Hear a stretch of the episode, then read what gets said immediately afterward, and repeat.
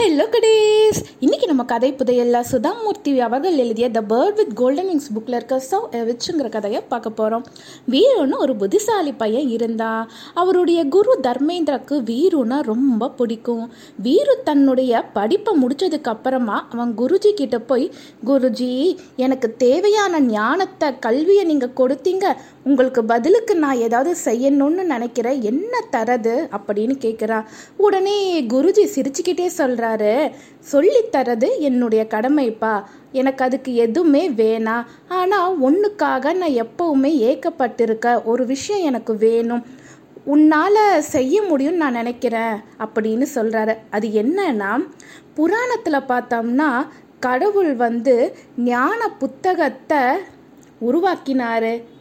அந்த புத்தகத்தில் புனிதமான கட்டளை பற்றி எழுதியிருந்தாங்க. இப்போ பார்த்தோம்னா அந்த புத்தகம் ஒரு சூனியக்காரிக்கிட்டே இருக்கு. அந்த சூனியக்காரி பார்த்தோம்னா இமாலய மலையில் இருக்க ஒரு ஊரில் இருக்கா. அவள் இருக்கிற இடம் ஒரு மூலையில் இருக்குன்னு சொன்னாங்க. தைரியசாலியும் புத்திசாலியும் சேர்ந்த ஒரு மனுஷனால் மட்டும்தான் அந்த புத்தகத்தை நம்மக்கிட்ட திருப்பி கொண்டு வர முடியும்.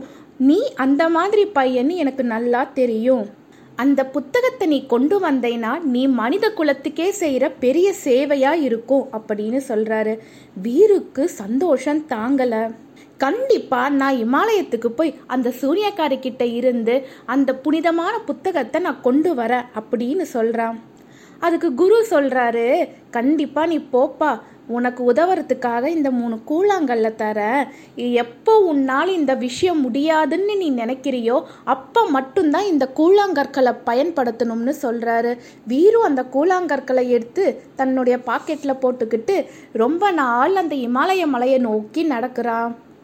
கடைசியாக அந்த சூனியக்காரி இருக்க இடத்த கண்டுபிடிச்சிடறான் அவன் வீட்டுக்கு போய் பார்த்தா சூனியக்காரி நல்லா தூங்கிட்டு இருக்கா.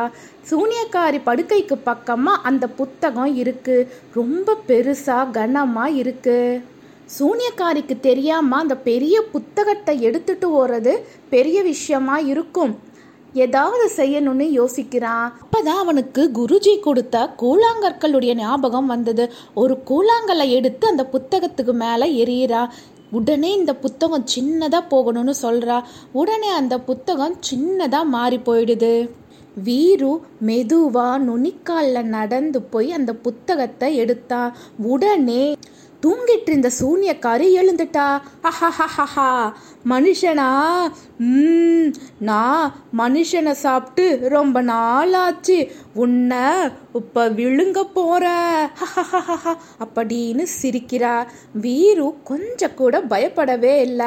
அவன் சிரிச்சுக்கிட்டே சொன்னா கண்டிப்பா சாப்பிடு. நான் ரொம்ப அழுக்கா இருக்க. ரொம்ப தூரம் ரொம்ப நாள் நடந்து வந்த இல்லை அதனால நான் குளிக்கவே இல்லை. நான் அந்த ஏரியில் போய் குளிச்சுட்டு வந்தால் ஃப்ரெஷ்ஷாக இருப்பேன் அதுக்கப்புறமா நீ என்ன சாப்பிடு? அப்படிங்கிறான். சூனியக்காரியும் சரின்னு ஒத்துக்கிறா. இவன் மேல நம்பிக்கை இல்லாம சூனியக்காரி ஒரு கயிறு எடுத்து வீருவோர இடுப்புல கட்டிடுறா. இன்னொரு நுனிய கெட்டிமா அவ கையில பிடிச்சிக்கிறா. புத்திசாலி வீரு என்ன தெரியுமா செஞ்சா? அவன் இடுப்புல இருந்த கயிறு அவிழ்த்து ஒரு மரத்தில் கட்டிடுறா ரெண்டாவது கூழாங்கற்களை மரத்துக்கு பக்கமாக வச்சு இங்கே பாரு என்ன மாதிரியே நீ பேசணும் சரியா? அப்படின்னு அந்த கூழாங்கற்கள் கிட்ட சொல்லிட்டு குடு குடு குடுன்னு அங்கே இருந்து ஓடி போயிட்டான். கொஞ்ச நேரம் சூனியக்காரி பொறுத்து பார்த்தா என்ன இன்னும் காணா வீரு எங்க இருக்க? இருக்கியா? அப்படின்னு கத்துறா. ஆ நான் இங்க தான் இருக்க அப்படின்னு வீருவுடைய குரல்ல அந்த கூழாங்கல் பேசுது. திரும்பவும் சூன்யக்காரி வீருவை கூப்பிடுறா. அதே கல்லு திரும்பவும் வீருவுடைய குரல்ல பேசுது. நாலஞ்சு தடவை இதே மாதிரிதான் ஆகுது. சூன்யக்காரிக்கா கோவம் தாங்கல. கோவத்துல வேகமா அந்த கைத்தை பிடிச்சி இழுக்கிறா. அவ இழுத்த வேகத்துல மரம் வேரோட புடுங்கிக்கிட்டு பறந்து வந்து சூனியக்காரி கிட்ட விழுது. அப்பதான் சூனியக்காரிக்கு புரியுது இந்த வீரு பையன் நம்மளை ஏமாத்திட்டான் அவனை விடவே கூடாது. வேகமா ஓடி போய் பிடிக்கணும்னு சூனியக்காரி வேகமா ஓடுறான். வீரு தனக்கு பின்னாடி சூனியக்காரி வரதை கண்டுபிடிச்சிடுறான். மூணாவது கூழாங்கற்களை வச்சு நிறைய ஆறு மலைகள் அப்புறமா எரிமலைகள் எல்லாம் அந்த சூனியக்காரிக்கு தடையா வர மாதிரி உருவாக்குறான். அதுக்கப்புறமா குரு கிட்ட போய் அந்த புத்தகத்தை ஒப்படைச்சிட்டு என்னை இந்த சூனியக்காரி கிட்ட இருந்து எப்படியாச்சும் காப்பாத்துங்கன்னு கெஞ்சுறான் குருவும் ஒரு பாதுகாப்பான இடத்துல வீருவை ஒளிய வைக்கிறாரு. அதுக்கப்புறமா சமையல் வேலைகளை குரு செஞ்சிட்டு இருக்காரு. கொஞ்ச தினங்களுக்கு அப்புறமா சூனியக்காரி குருவுடைய இடத்துக்கு போறா.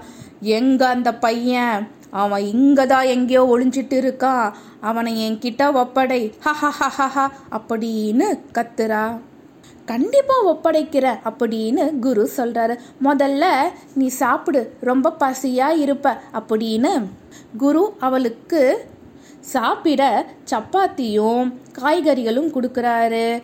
நிமிஷத்தில் சூன்யக்காரி அதை எல்லாம் சாப்பிட்டுறா. சாப்பிட்ட அப்புறமா யாப்போ விட்டுட்டு நல்லா தூங்குறா.